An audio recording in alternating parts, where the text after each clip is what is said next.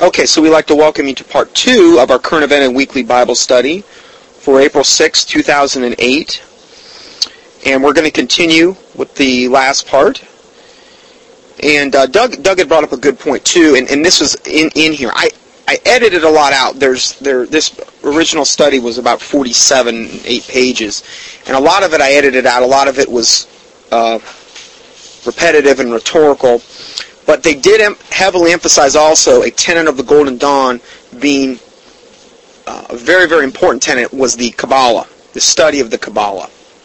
And this is something that you see very much prevalent in a lot of the occult literature, times past and today, the importance of the Kabbalah, which is basically the highest form of, of witchcraft, Jewish, I guess you'd call it Jewish witchcraft, this type of thing. Um, so if we go further, this is another quote from this literature regarding this Charles Williams, who was an Inkling, who was best friends with C.S. Lewis. And this goes on to say, and it was maybe also from Waite's writings that Williams acquired some of his, his knowledge of black magic. Whatever the sources, by the late 1920s, Williams was thoroughly acquainted with acquainted with the terminology and the practices of black magic. To him, it was as valid as a form of symbolism as any symbol in Christianity. End of quote. Another quote reads, so, so though he, Williams, soon outgrew the Golden Dawn and left the order, uh, the date is not known, the symbolism and the knowledge of the occult that he had acquired during its membership remained with him, though. Okay, so this Charles Williams, the best friend of C.S. Lewis, this very dark occult man, he left the Golden Dawn much like Aleister Crowley left the Golden Dawn, because there was an internal power struggle between Aleister Crowley and, and the, uh, the, one of the original founders, Mathers, and um, I believe one of the reasons Crowley left is because that they weren't taking, they weren't, they weren't hardcore enough for him. He wanted to get into the really overt practicing of the black magic, whereas the Order of the Golden Dawn didn't want to take it as far as Crowley wanted to take it. I don't know if William left for same, the same reasons or not, but he did leave. Um, but he'd acquired much of the uh, this occult knowledge while he was there. And then it says, not least because in its extreme form of black, black magic was the popular opposite of Christianity. So in other words, when it, within the Golden Dawn was an extreme form of black magic that was in polar opposition with Christianity. This is a, another quote from a resource entitled From Charles Williams, The Last Magician um, by Grevel Lindop. Now again, remember the Bible says out of the mouth of two or three witnesses a thing is established. This is well known that this guy was heavily involved in the occult and that his close relationship with both C.S. Lewis and Tolkien. Williams Charles Williams, who was a devout Anglican, just like C.S. Lewis, as well as a former member of the Fellowship of the Rosy Cross, and a specialist in the Tarot and the Kabbalah. So he was also a member of the Rosy Cross, another occult organization. He specialized in tarot cards and the Kabbalah, which we just mentioned. Okay, was a close friend of Tolkien during the years of the Second World War, and even a closer friend, almost indeed, to, to his spiritual advisor, C.S. Lewis. He is, quote, the last magician, both as the last of the magically creative inklings to receive due attention. They called him the, the last magician. Hmm. And as well as the last major writer to emerge from the inklings, as Yeats did before him from the, uh, from the Western occult tradition. Okay, so Yeats, who was a member of the Hermetic Order of the Golden Dawn, um, Charles Williams, most likely C.S. Lewis and also Tolkien, and essentially they all wrote in a very, very similar fashion from the Western occult tradition. They drew upon their vast knowledge of the occult and they and they put it into this supernatural uh, fantasy occult literature, which has an incredible, which had a, a, a, an appeal back then, but has much more of an incredible appeal now, as we're being more and more indoctrinated into witchcraft. He was also the greatest 20th century poet to take the Arthurian legends, the Arthur, you know, Camelot things. He took the Arthurian legends for his theme. C.S. Lewis wrote of his poems. He said in one spot, They seem to me for their profound wisdom to be among the two or three most valuable book, books of verse produced in the century. This is a quote from C.S. Lewis about Charles Williams. They seem to me for their profound wisdom, what their profound occult wisdom, demonic wisdom, for their profound wisdom to be among the two or three most valuable books of verse produced in the century. What about the Bible, C.S. Lewis? I thought that you were a Christian apologist. Yet you're praising this man who is demonically possessed? Well, hey, birds of a feather flock together. What absolute blasphemy from a supposedly highly regarded Christian apologist.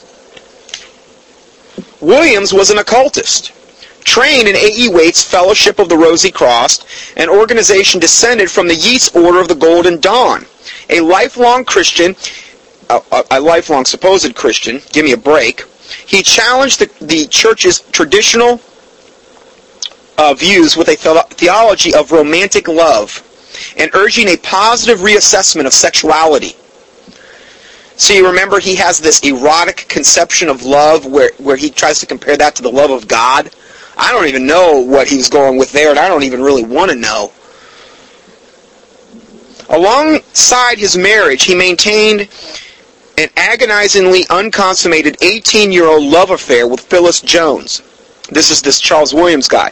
And acquired a host of disciples. Well, hey, C.S. Lewis did the same thing. They all had their mistresses. You know, really, another, is this like an earmark of a Christian or a devil? An agonizingly unconsummated 18-year-old love affair with Phyllis Jones, and the guy was married? And he acquired a host of disciples, young women in particular, who depended on him for spiritual advice. Talk about going to the devil to get spiritual advice. He continued sometimes with their cooperation, to practice magical rituals which he believed were essential to sustain his creativity. Now, this sounds much like his buddy, Aleister Crowley, who would go around and brag about all these magical sexual uh, rites that he would do with both men, women, and children in order to maintain his power. Okay, they believe that you have to perform this ceremonial magic, which was a big part of the Order of the Golden Dawn, in order to maintain your occult power, and in order to increase, increase it. Okay, and who was inspiring him to do this? It was not the Lord Jesus Christ. So who knows what went on? It's not even appropriate to even talk about it. But I think you can kind of do the math in your head and realize there was some really wicked, evil stuff going on here. Um, another quote says, a brilliant Anglican theologian and an interpreter of Christian doctrine, this is this Charles Williams, he was a trained occultist who even continued to practice what can only be called magical rituals with a sexual or even sadistic tinge to them. But yet this person says that he was a brilliant Anglican theologian and interpreter of Christian doctrine, and at the same time he, he performed magical rituals with a sexual sadistic tinge to them? doesn't quite add up. Uh, remember, a fountain cannot yield both fresh and salt water. And we've got a lot of that going on here, supposedly. It's all bad. Okay? Here's another quote, some more quotes from a article called A Trouble in Narnia, The Occult Side of C.S. Lewis by Marianne Collins. This is from February 2006. Okay, so quoting from this article, uh, this Marianne Collins says, I've been uneasy about the enthusiasm for Narnia. Then one morning I woke up vividly remembering some things about the third Narnia book. And now I recognize the root of what has been troubling me. I had read all the C.S. Lewis books, including his essays, his collections of letters, his science fiction, and the Narnia books. I read most of the books more than once. Now, I can't, this is something I can't say I have any personal experience on. Yes, we've, we've quoted a lot from his own writings, his own autobiography, other people talking about him, but these are people that have actually read the books, been there, done it type of thing. Um, I also read all the books of Charles Williams. Well, why wouldn't you? Because if C.S. Lewis regarded Charles Williams as, as, you know, like this unbelievable writer and his works were the most important works of the last 20th century among them, which is what he flat out said, it was his most dearest friend, well, hey, if you have a lot of respect for C.S. Lewis, you, we would want to be drawn into what Charles Williams would write about too, right? She also read all his books because he was a close friend of C.S. Lewis, and C.S. Lewis spoke so highly of him. And I read all of George MacDonald's books because Lewis admired him and spoke well of his books as well. And I don't even know about that guy, but um, the Voyage of the Dawn Treader is the third book of the Narnia series. It directly promotes spells and magic. Chapter 10, uh, which is entitled The Magician's Book, features a book of spells that is on an island inhabited by invisible creatures called Dufflepuds. Lucy works a spell to make the Dufflepuds visible. She goes through a spell book and it is beautiful and fascinating. Then she finds the right spell and says the words and follows the instructions and then the Dufflepuds in Aslan become visible. Aslan, remember, is the type of Christ figure, the lion type of Christ figure. Her spell made Aslan visible and he ple- and he is pleased with what she did. So in other words, this false Christ Aslan is is pleased with her witchcraft. Well, this is right out of this is right out of C.S. Lewis's book, the tenth chapter of the Voyages of the Dawn Treader of the Narnia series, which is what's so popular in the theaters right now, and has been. Many Christians are treating the Narnia books as an allegory. The Aslan representing Jesus, the children representing Christians. If you do this with the Voyage of the Dawn Treader, then you portray Jesus as being pleased when Christians do magic and work spells. You see where all this is leading? It's the whole point of it. This is why Satan has put so much trouble into this. This is effort that Satan has put forth through his pawns, like C.S. Lewis and Tolkien and Charles Williams and you support the idea that there are good spells and good magic. The belief is the basis for modern white witchcraft. However, the Bible clearly forbids any such form of witchcraft. Deuteronomy 8 verses 10 through 12 says, There shall not be found among you anyone that maketh his son or his daughter to pass through the fire, child sacrifice, or that useth divination, fortune telling of any way, shape, or form, or an observer of times, astrology, or an enchanter, one that works spells, or a witch practicing witchcraft or consulting with a witch, or a charmer would be a witch using charms or other objects for the protection or good luck. Or a consulter with familiar spirits, which is basically channeling demons, or a wizard, which is just another form of, uh, of witch, or a necromancer, which is basically trying to contact the dead.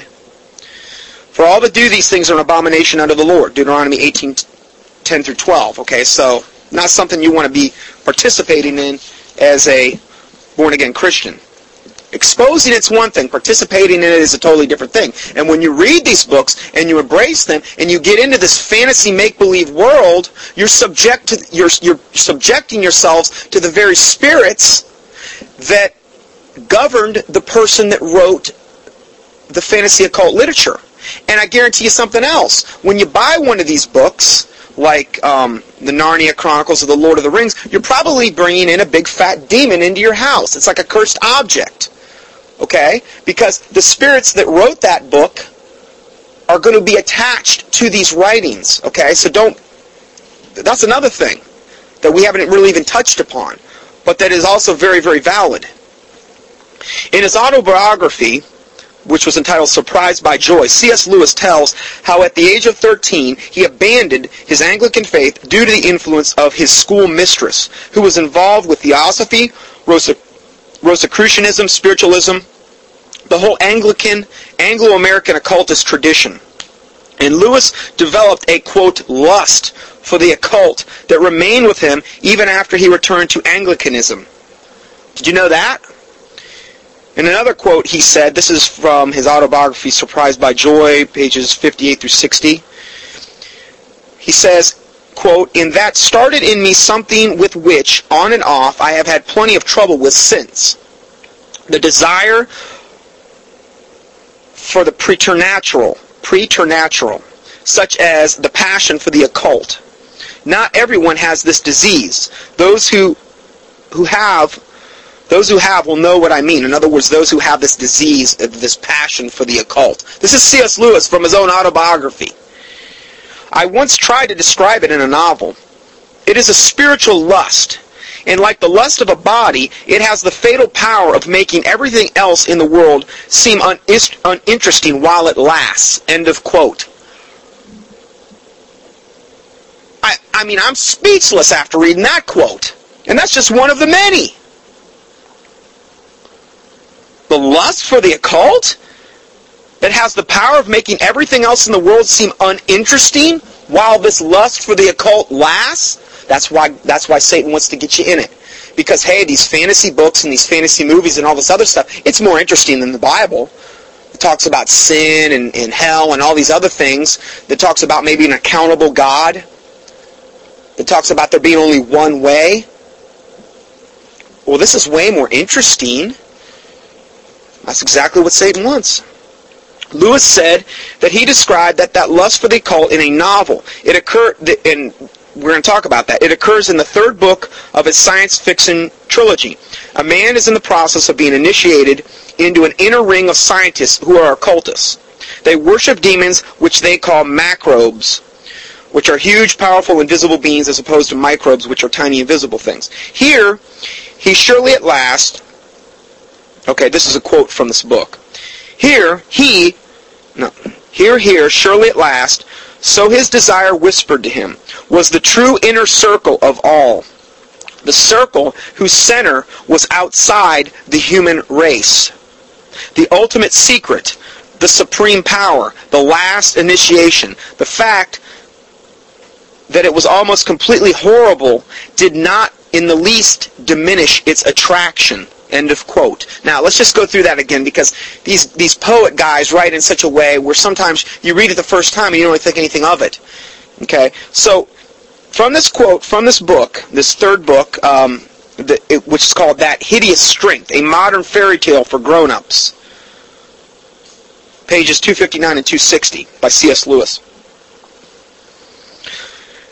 He said, Surely at last was the true inner circle of all, the circle whose center was outside the human race. What does that imply? That imp- implies some powerful uh, uh, demonic entity that was outside the human race. They weren't human. The ultimate secret, the supreme power, the last initiation. The fact that it was almost completely horrible did not in the least diminish its attraction, meaning that even though these these demonic entities or these fallen angel- angelic entities were so horrible, it still did not diminish his attraction to them because it was a very powerful attraction. Then he goes on to say in that hideous strength, page 269, these creatures or demons breathe death on the human race and on all joy. Not despite this, but because of this, the terrible gravitation sucked and tugged the fascinate, the fascinated toward them. Never before had he known the fruitful strength of the movement opposite of nature, which now had him in its grip. The impulse to reverse all reluctances and to draw every circle anti-clockwise. And again, he's saying the same thing here. He's just saying it a different way. This, this, these demons exerted this terrible gravitation that sucked and tugged those fascinated by them toward them. This is what happens with the occult. These demonic entities, these evil entities, will suck and tug you toward them. Even though they're terrible, you become fascinated with them and you want to go and participate in this stuff. And then it said now it had him in its grip and the impulse to reverse all the reluctances and to draw every circle anti-counterclockwise. In other words, you get to a point where you're in so deep that even if you want to get out, you can't because they have you in your in their grip. That's why you don't ever get there. You don't you don't dabble with this kind of stuff because it's very dangerous. Note that Lewis said that he had trouble with that lust for the occult ever since his encounter with the matron in his boys' school. He wrote that he wrote that statement in 1955. By then he had written all but three of his books. So in other words, he never broke free from this fascination with the occult ever. Never happened. And that's obviously reflected in all of his writings. Lewis said that he strong, was strongly influenced by George MacDonald, who was a Universalist. MacDonald's book entitled Lilith is based on the occult teaching that Abraham was married to a demon named Lilith married before he married Eve. By the end of MacDonald's book, Lilith is redeemed, and Adam says that even the devil will eventually be redeemed. What a mouthful there that I just said in that little gem of a paragraph. Let's go over this again. Lewis said that he was strongly influenced also by George MacDonald, who was a universalist, Unitarian Universalist. Everybody's going to heaven. Well, what does Aslan teach in C.S. Lewis's book? It said that, that even though you serve Tash to that one guy, Tash was the devil, I will account everything that you've done to Tash, who is the devil, I will account that worship toward me and account it to, on your credit. So in other words, even if we live like the devil or if we live good, it's all good. We're all going to heaven. It's a life in the pit of hell. Well, no wonder he wrote the way. This George MacDonald guy was also one of his, his guys that influenced him. George MacDonald wrote a book called Lilith. Lilith is the goddess or the devil of child sacrifice, among other things. The goddess of the night, the goddess of one of the goddesses of death, sexual lust and debauchery. Lilith. He wrote a book named Lilith. And it's based on the occult teaching that Adam was married to a demon named Lilith before he married Eve. Now, I believe that this is part of the whole serpent seed heresy that's now very, very prevalent in Christianity, which says that basically Eve, um, uh, oh, actually, no, that's different. This is one. This is one saying Adam married was was married to Lilith. Okay, there's another theory with the serpent seed where Eve actually had sexual relations with Satan and produced what they call the serpent seed line. Okay? And I can totally disprove that just by using the Bible.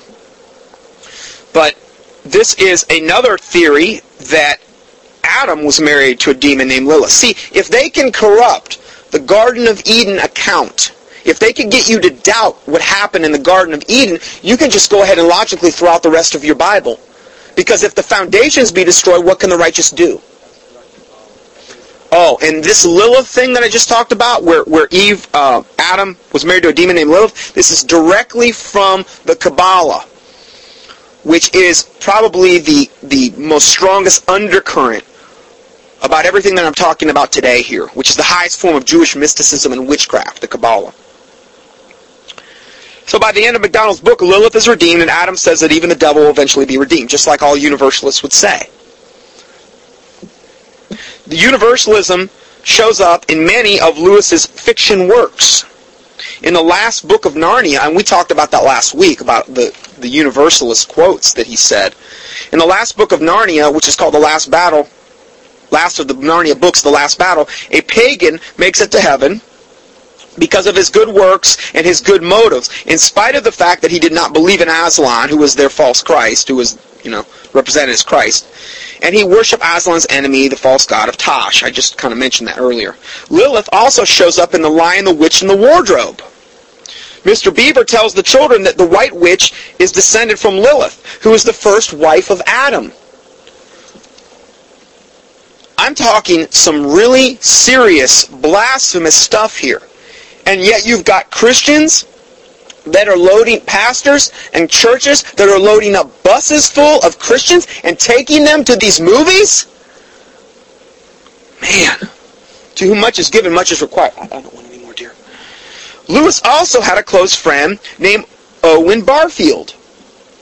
He dedicated the Narnia books to him.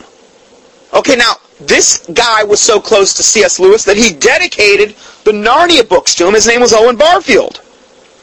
And he named Lucy after Barfield's daughter. Lucy was one of the main characters in the Chronicles of Narnia. This is how much he liked this guy.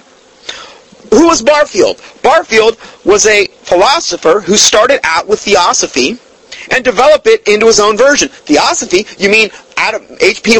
Blavatsky? The Theosophical Society? Yep, same one, where they basically worship Lucifer. Yep, same one. Highly influenced Adolf Hitler and Aleister Crowley, and they're all, you know, yeah, same one. According to Theosophy, the God of the Bible is a tyrant, and Lucifer, the devil, came to rescue him from mankind.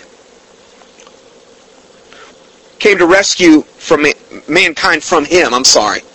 So Lucifer's our good buddy. He's here to rescue us from this God of the Bible who's, you know, they call a tyrant. Now the Bible says, Woe unto them that call evil good and good evil, that put sweet for bitter and bitter for sweet and light for darkness and darkness for light. In Isaiah. So this is what they're doing here. This is what Satan always tries to do. He tries to reverse everything.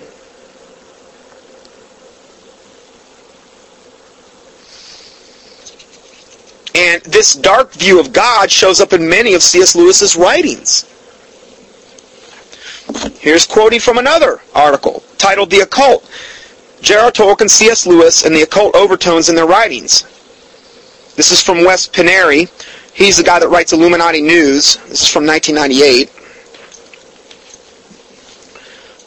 Without a doubt, there are lots of obvious links between Tolkien's imagery world and the occult teachings of different secret societies.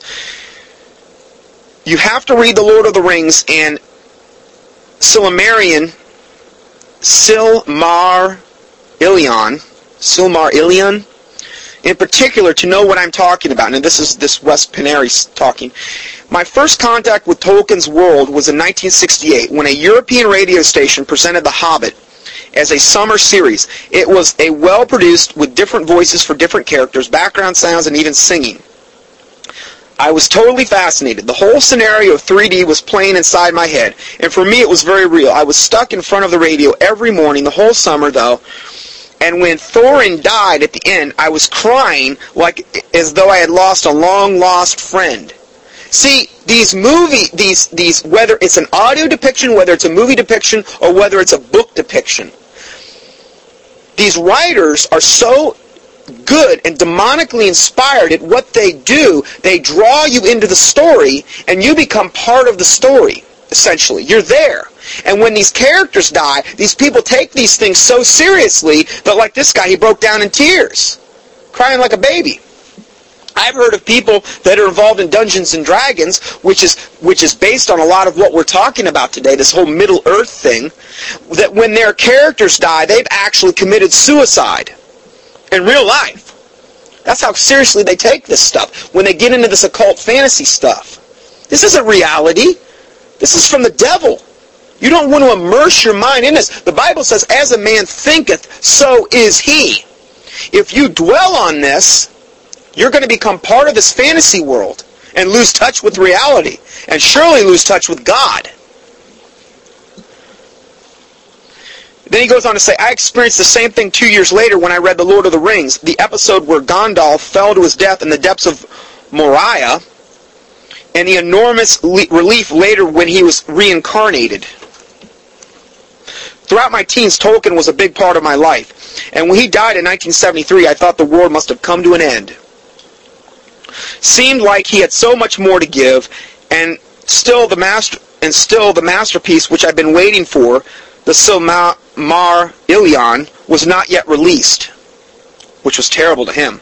However, his son Christopher Tolkien later put Silmarillion together, and to my big satisfaction, it was released. Now, I know I'm probably butchering that name. I'm sorry. Please give me a little grace. Um, so this this this was actually released though in 1977. Of course, Tolkien was a professor in the English language and a wonderful storyteller, no doubt about that. But there is something more to it. Long before I knew anything about occultism, I had the feeling parts of the story was true in some way. Had Middle Earth existed at some time in the past? Tolkien himself relates Middle Earth to what they call Old England. Some of the following can be speculations, but I think that it is interesting to, to debate it. Um, when we discuss the matter of secret societies and the Illuminati, it is inevitable to make the comparison to Tolkien. Sauron, of course, is Satan Lucifer with his occult power. Now that's one of his characters in, I guess, The Lord of the Rings. Gandalf is a member of the Brotherhood called the Wizard's Council, which is a secret society in itself with magic rituals and esoteric wisdom. Interesting also that Tolkien created a whole separate world with tunnels and underneath the mountains. Many secret societies claim that the earth is hollow, and strange creatures live underneath the surface of the earth. Now, let me say something about that. Now, as hell is in the center of the earth, this has to be certain to a, this has to be true to a certain extent. Well, what do you mean hell's in the center of the earth? Well, let's look at what the Bible says, okay? Because if I can't back it up with the Bible, what good is it? Let's just look at uh, seven different verses here from the Bible. Deuteronomy 32, 22 says, For a fire is kindled in mine anger. Now, ask yourself this other question. Do you think that demons, fallen angels, and these types of evil entities, do you think that if, if there was um, what they call a middle earth, I'm not saying the earth is hollow, but do you think that if there were tunnels and underground things and, and things of this nature, and that hell, if hell was in the middle earth, do you think they would know about it? Yeah, I'd probably say they would. Okay? Why is it that Tolkien and a lot of these guys write so much about what they call the Middle Earth? Why were they so obsessed with it? Is it because there's absolutely no shred of truth to it at all? You have to ask yourself that question. Let's see what the Bible says. Deuteronomy 32:22 For fire is kindled in mine anger and shall burn under the lowest hell and shall consume the earth with her increase and set on fire the foundations of the mountains. Okay, so fires kindled in mine anger. This is God talking. And shall burn under the lowest hell, re- re- implying that hell is low. And shall consume the earth with her increase. Well, if hell wasn't in the earth, how could it consume the earth with her increase? Because it says it consumes the earth with her increase.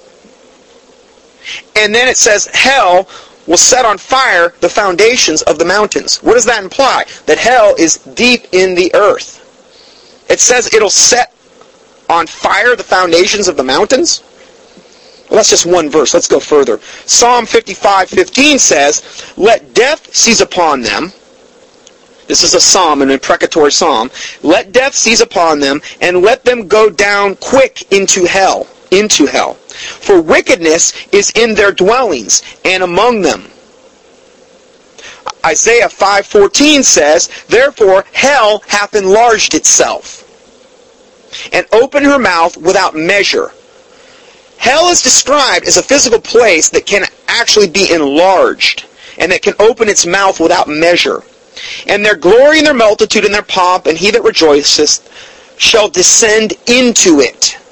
It's also described as a pit. Okay? Hell of enlarged. You know what I think about when I see these volcanoes going off? Lava coming up? I think about hell enlarging itself. Because if you think about it, lava coming out of the ground is making space somewhere. Now I'm not saying that to be dogmatic that is always hell enlarging itself. But I'm I'm thinking to myself, you know, there could absolutely be a connotation there. I mean, let's face it. I mean, if hell if if think about this way. If hundreds of thousands of people are plunging into this place in this in in the earth every single day, and we know that to be the case because the Bible says Narrow is the way which leadeth to life eternal, and few there be that find it, and many, bear, many there be that go thereat. Well, if it's a physical place, and it's a physical place, it only is finite. Okay? So it would have to enlarge itself if there was enough people to justify enlarging it. Just something to think about, okay? Let's let's go further. The Bible says hell hath enlarged herself and open her mouth without measure, and their glory and their multitude and their pomp, and the he rejoice shall descend into it. Why does it say it's enlarging itself? Because these people that were welled up with pride, and it says that there's a multitude of them, with their pomp, and he that rejoices shall descend into it. That's why it has to enlarge itself, to accommodate more souls. Isaiah 14.9 says, Hell from beneath, says from beneath, is moved for thee to meet thee at thy coming. It stirreth up the dead for thee. Even all the chief ones of the earth. It has raised up their thrones, all the kings of the nations. Ezekiel 31:16 says, I made the nations to shake at the sound of his fall. When I cast him down to hell with them that descend into the pit. Amos 9:2. Though they digged into hell, what does that imply? It implies someplace you could, I'm not saying you go out and dig a little hole and you're going to find hell. But it says, though they dig into hell, thence shall mine enemy, shall mine hand take them. Though they climb up to heaven, thence will I bring them down. Jonah 2.2. And I said, I cried by reason of mine affliction unto the Lord, and he heard me. Out of the belly of hell cried I, and thou heardest my voice out of the belly of hell. So anyway, when they when these people talk about this Middle Earth stuff with this fantasy occult literature, realize there's most likely some basis of fact here. I'm not going to say anything more about that right now, but I'm just saying it's it's a it's a point to to, to ponder.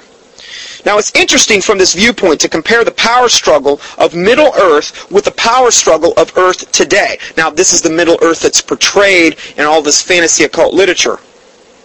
As we know it from a magical point of view, because that's exactly what's going on today, an occult power struggle above ordinary people's heads. We are considered by them the ignorant sheeple people, and the magicians who essentially would be called the ruling elite, the Illuminati, the globalists, whatever you want to call them. The magicians are the shepherds from the occult standpoint, eager to keep the sheep within their fold so they themselves can stay busy with creating an empire for them to rule over, which essentially is going to be known as the New World Order.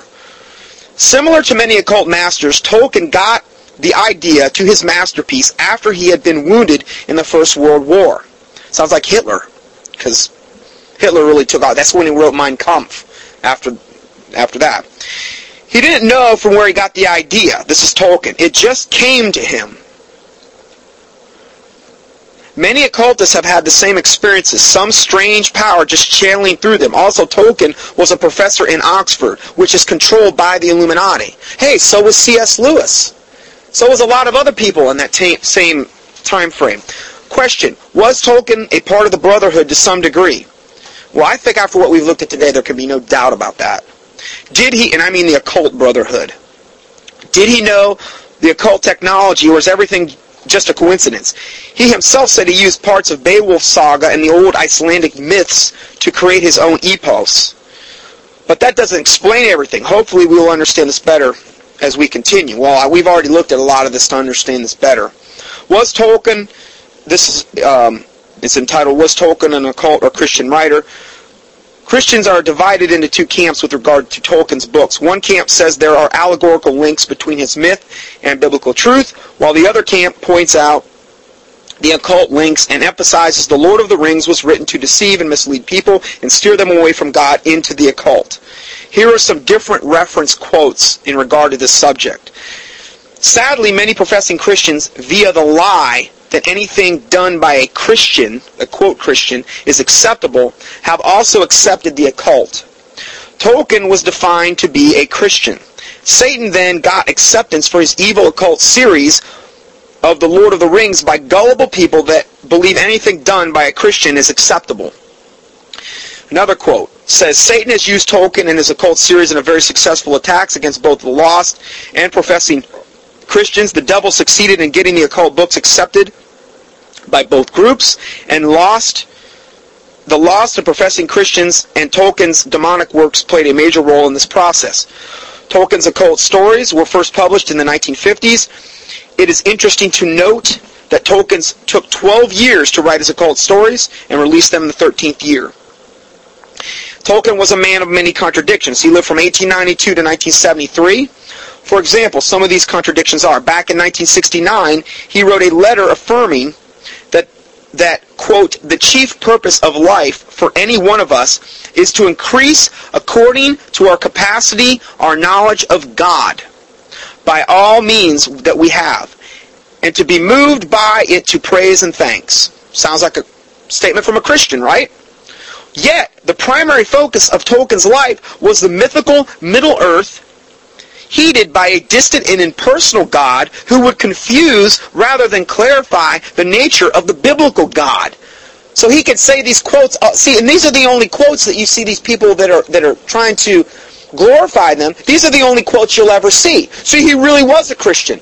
Well, whoa, whoa, whoa! What about all the other stuff that he was doing that would absolutely negate that quote?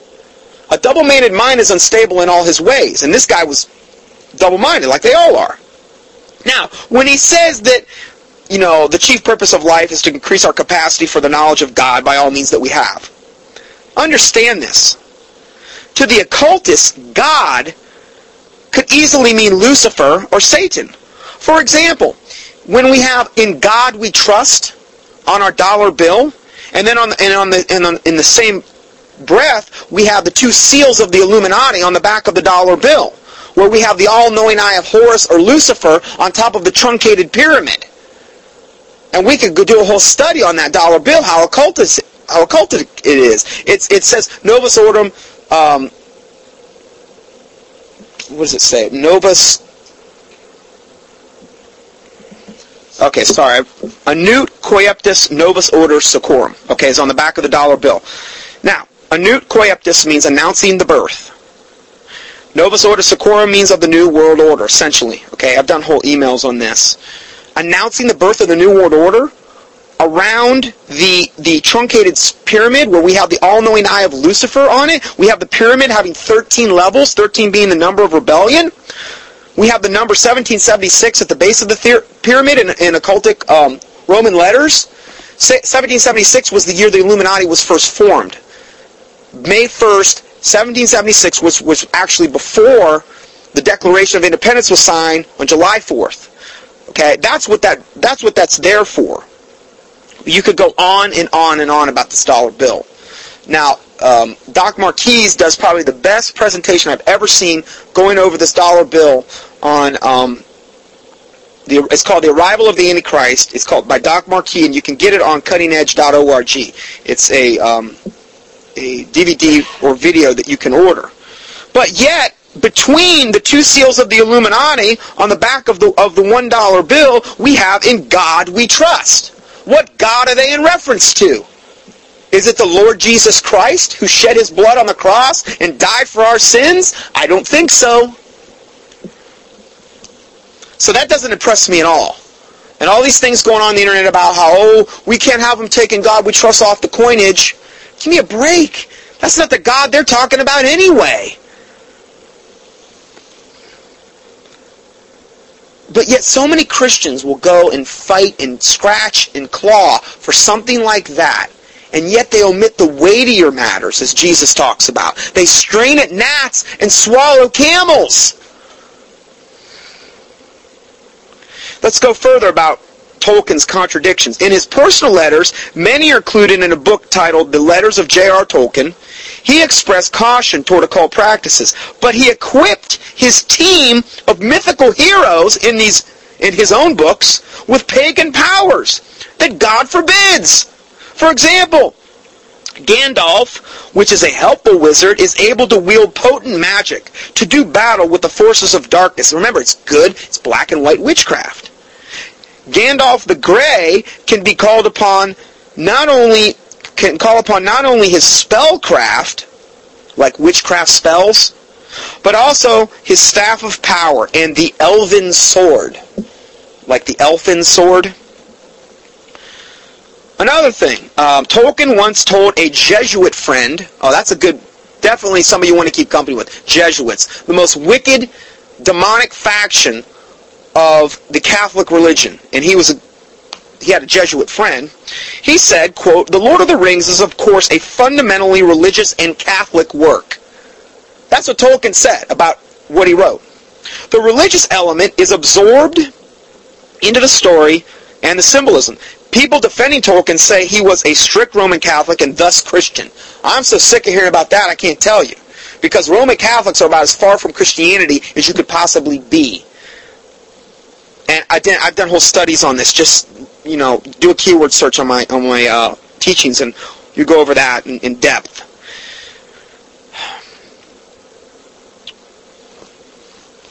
People say that he was a strict Roman Catholic and thus Christian. Should read more about the Roman Catholicism, especially the Jesuit order. Both these religious groups are nothing but front groups for the Illuminati. That's it the power that is currently controlling political events in the background to create a one-world government and to pave the way for the Antichrist. A challenging question would actually be, was Tolkien actually also a Jesuit in secret? Wouldn't surprise me one bit. Tolkien was a staunch Roman Catholic. He affirmed his faith in the one God who created the universe, but his mythical God stopped creating before the work was finished, and then turned the rest over to a group of lesser gods or called sub-creators. In other words, Tolkien invented a hierarchy of deities that defied the biblical God's wise warning concern, concerning both real and imagined, and imagined idolatry.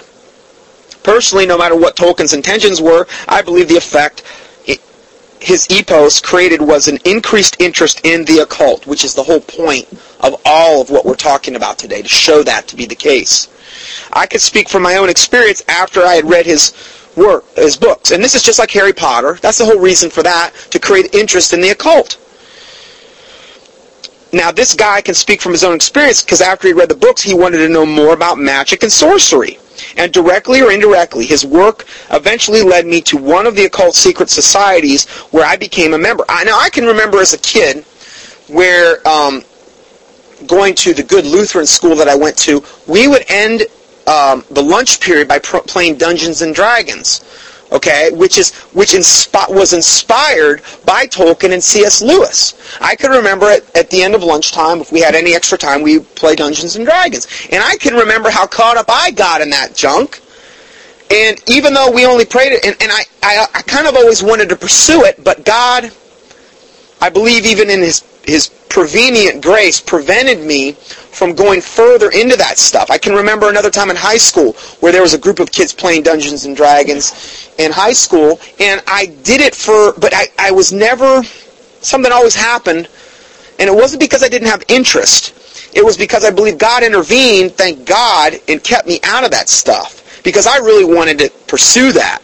You know, because I'm telling you, it's it's like a drug, this stuff.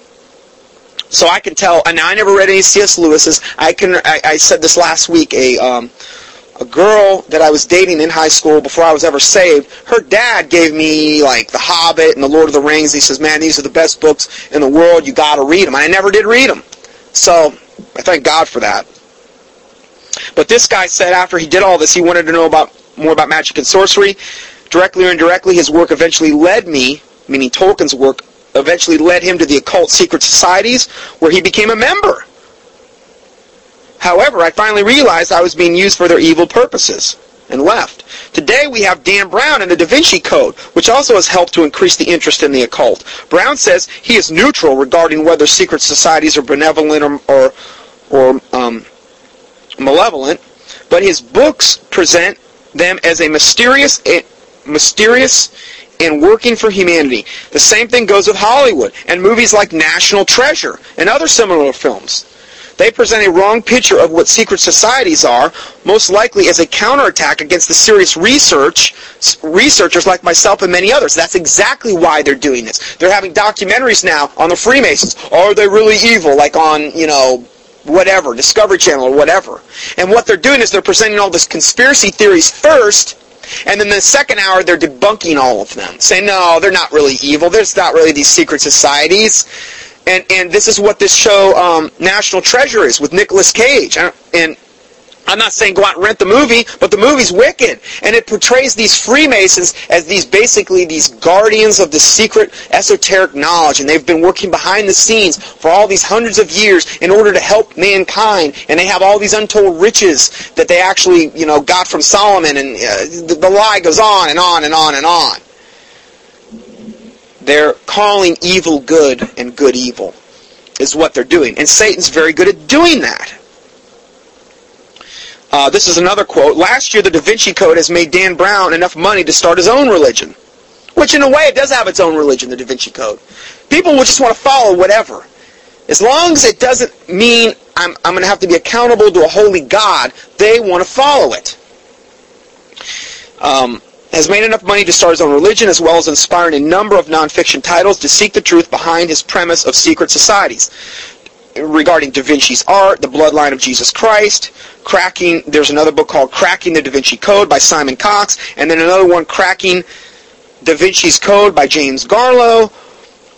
They look for flaws in Brown's conspiracy, but Martin Lunn's Da Vinci Code Decoded, The Truth Behind, which was on the New York Times bestseller list, got the farthest up in the charts. All of them seem to have forgotten that Brown's work was a bestseller in the fiction category, but they want to interpret literally. They want to disprove Christ is really the main reason they want to do this. Because if they if they can disprove Christ, again, we don't have to answer to a holy God anymore. You know? Tolkien books have been a great influence on people, and they have paved the road for other forms of occultism. Games like Dungeons and Dragons were heavily influenced by Tolkien's Lord of the Rings. In addition, his books influenced a numerous other authors to write similar stories, which boosted an internet interest in the occult and magic. In my upper teens, I started writing fantasy short stories and novels myself, obsessively inspired by Tolkien. This is what this guy did because he was inspired by Tolkien. How many others can say the same? This was in the early 1970s, but when I tried to get them published, I was met by a very interesting remark from book publishers. Now, in retrospect, this remark makes sense. They often said to me regarding my occultic short stories that these are too early to publish these kinds of stories, and that I should wait another five to eight years. They expected a new trend in the book market, and that trend was the fantasy genre. Now looking back, I know they were right. Suddenly the bookstores were overloaded with fantasy novels, and they sold like water in the Sahara, and they still do. Now, bo- now boosted by the movie trilogy, The Lord of the Rings, Harry Potter, Chronicles of Narnia, and much more. Were they psychic? Or how else did they know that people would want fantasy novels in five to eight years? There is nothing esoteric about it.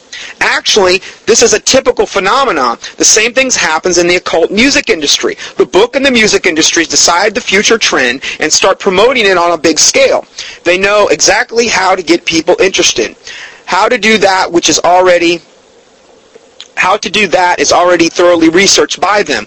As with everything else is in big business, politics, and banking, the trends are always set in the direction of creating a new world order. See, that's the whole point of all of this stuff, to usher in the new world order of the Antichrist. This is all done to soften us up, to defile humanity, to corrupt humanity, so that we will more readily accept the Antichrist when he comes on the scene. These two media, books and movies, are excellent tools for the Illuminati because their message reaches millions of people at once. Therefore, the fantasy genre is an introduction to the acceptance of the occult, which has to be looked at a broader perspective. As we uh, rapidly are heading towards a global occult superstate, the occult rock group Led Zeppelin also used Tolkien's fantasy world in a few of their songs. The best known are probably Ramble On and The Battle of Evermore. So Led Zeppelin was obsessed with them too. Decades ago, when witchcraft and wizardry were hidden from public view, young Middle-earth visionaries like Tolkien, C.S. Lewis, these other guys, they had no real place to test their new suggestions. That has changed. Through books, local witch covens, the internet, and other available sources, seekers can easily find tutors and practices that turn wizardry fantasy into practical occult reality. They're trying to create a whole race of witches and people heavily and highly involved in the occult. And the younger they can get them involved via Harry Potter, the better. Thank you. The sobering fact makes our world today radically different from the times when Tolkien and his friends shared their stories with each other. See, that was when it was in its infancy. But see, remember, a little leaven leaveneth the whole lump. This was back when it was just a little bit of leaven, and they would share their stories among one another. And yeah, they put out their stories. But now these guys are revered as these godlike figures in, in, in um, Christian circles, particularly C.S. Lewis. We have no discernment. I'm not saying everybody, but for the most part. Interestingly enough, shortly after I had published the first version of this article on the internet in 1998, I got a letter from a visitor who was told by a high initiated witch that both Tolkien and C.S. Lewis were initiated in the Hermetic Order of the Golden Dawn. And I would have no problem believing that one bit, especially in light of everything that we have read in the, in the previous teachings, both today and last week. The... Uh, the Golden Dawn is closely related to Madame Blavatsky's Theosophical Society. During a discussion about Tolkien and his work, this male witch commented that The Hobbit and the rest of the Middle-earth series was merely, an elementary primer for witchcraft. This is a male witch telling them this very matter-of-factly. Remember, neophyte witches are, are basically told you read the book, you read the works of Tolkien and C.S. Lewis, and that'll give you a primer on witchcraft, essentially this male witch was even a bit irritated at the lack of background about Tolkien among the people who were gathered there. Later he added that C.S. Lewis he later added C.S. Lewis to the conversation as another well-known literary figure who was initiated into the Hermetic Order of the Golden Dawn. If this is true or not is hard to say, but is interesting and well worth looking into.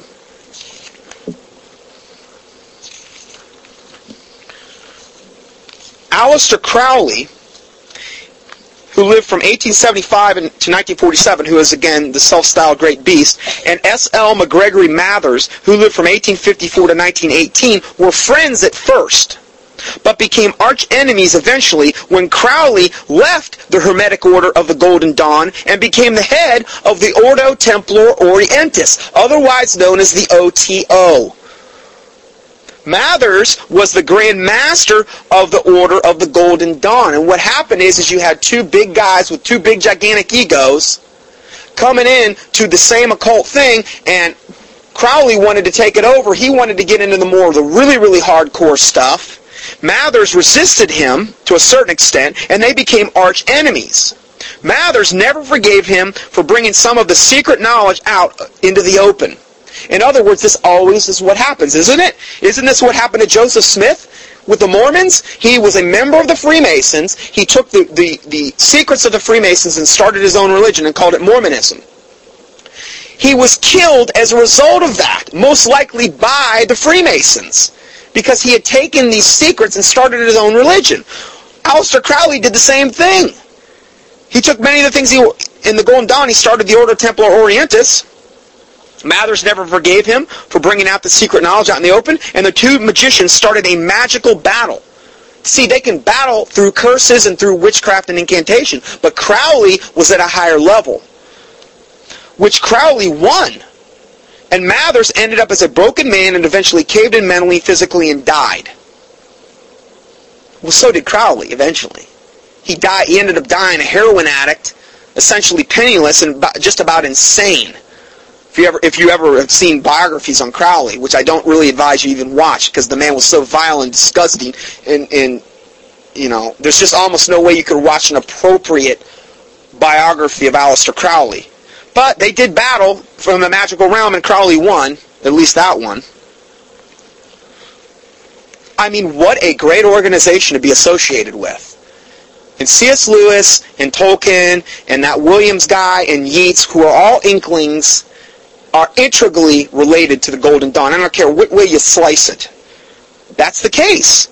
And that this is what happens. Now, Crowley went and he's ended up starting the OTO, the Order Ordo Templar Orientis. I have some experience with the Ordo Templar Orientis. I wasn't involved in it, but my mom had a friend. Okay? Her fair name's friend, she worked with her at the phone company. Her name was Betty. Betty had a daughter that actually now Betty was highly, highly, highly involved in the occult. Um, Betty was morbidly obese and she didn't have any friends and my mom was one of her only friends okay? Because my mom one thing about my mom is she's she doesn't uh, she's a in regard to a from a worldly standpoint she's a very nice giving person okay? Well she befriended betty. Betty had a daughter and betty i believe probably indoctrinated her daughter into witchcraft. My mom was told by Betty that when Betty dies, there is a black chest in her apartment. And whatever you do, don't open this chest, just get rid of it. Burn. This is what Betty, who is a witch, who I've been in debates with before and told me that she's just a good pagan, quote, she's a good pagan. This is what she told my mom. Now, I'm not making this stuff up. Um, I've met Betty on many occasions. She's obsessed with Merlin. She has big, gigantic cats, and one's named Merlin, and I don't know, another Camelot. She's got these swords on her wall, and she's obsessed with, which she probably read all of this stuff with Tolkien, Charles Williams. I mean, it would seem to me that that would be the most logical thing that got her involved in the occult. Well, Betty had a daughter. Okay, now the apple doesn't fall too far from the tree, right? Well, guess what? Her daughter takes it a step further. Not only does her daughter get involved in witchcraft, she gets involved with the Ordo Templar Orientis, which is which is the branch that Aleister Crowley started after he left the Golden Dawn. The Ordo Templar Orientis is bad, bad, bad, bad, bad. We're talking high-level witchcraft. I went up on their website, on their official website, and I and I printed out page after page after page of what their beliefs were. I warned Betty about this. I said, listen, you're, you got to get your daughter out of there. I said, this is evil, evil. Here's what they believe. I'm not even going to tell you. I can't even appropriately tell you how they believe you have to get saved. It is, it, just get, put it this way. It has to do with tantric, what they call sex yoga, okay, which is a form of yoga, which is probably the most blasphemous. Yoga is, is a new age occult thing, okay? I would absolutely totally stay away from it. It's involved with Hinduism and this type of stuff. But tantric yoga is called sex yoga. And they, they drink their own urine, they eat their own feces, stuff like that, okay? The Ordo Templar Orientis combines tantric sex yoga with a lot of other high, high level magical, occult, black magic stuff. It is blasphemous, it is sick, it is terrible, okay? I printed out all these sheets and, and gave them to Betty, and, you know, it didn't faze her a bit. She was actually on a really good term with the uh, high priest there and everything else. Well, guess what? Her daughter had been involved in this occult, Order Templar Orientis, started by Aleister Crowley, and all of a sudden one day her daughter turns up dead. They find her body mutilated in a trunk out in California.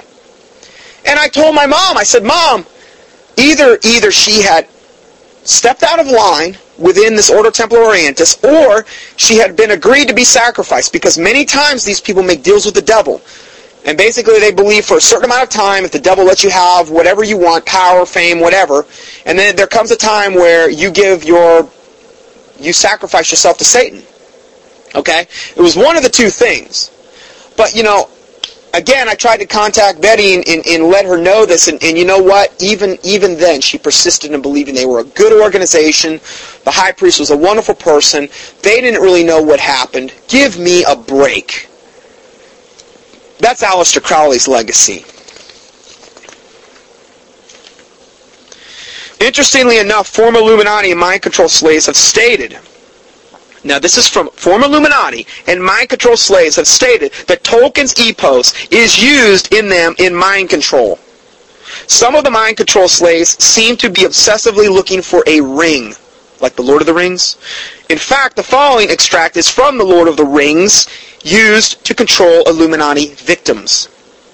And let's read it. One ring to rule them all, one ring to find them, one ring to bring them all, and the darkness to bind them. There is a whole website with research on C.S. Lewis, The Chronicles of Narnia, and there they discuss in depth the theological aspects of his epos.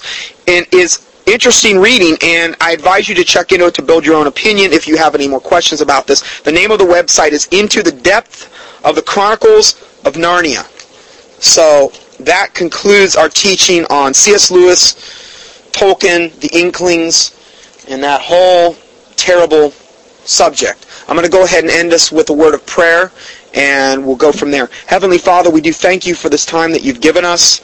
I pray, Lord God, in the name of Jesus Christ, that your truth would go forth, and that, Lord God, that through these teachings and through these studies, darkness would be exposed, that many would become saved and set free, Lord God, from any bondage that they may be, and that you would give them eyes to see, ears to hear, and hearts to receive, in the name of Jesus Christ, that every evil entity that would try to hinder this prayer or these teachings in any way, shape, or form would be bound and rebuked, and if it be thy will, cast into the abyss in the name of the Lord Jesus Christ. That you would prepare the way, Lord God, for these people to be set free. That thy name would be glorified, that many would be saved, that you forgive us, Lord God, for any and all sins that we have committed in the name of the Lord Jesus Christ, through the blood of the Lord Jesus Christ, that our sins would be covered, that the words of our mouth and the meditations of our heart would be pleasing in your sight, O Lord, and that, Lord God, you would bring to our remembrance any sins that we have in our lives, that, Lord God, we may not think of as sin. That you would cleanse us of presumptuous sins and secret faults, that they would not have dominion over us. And we love you, and we ask all these things in the name of the Lord Jesus Christ, we pray. Amen.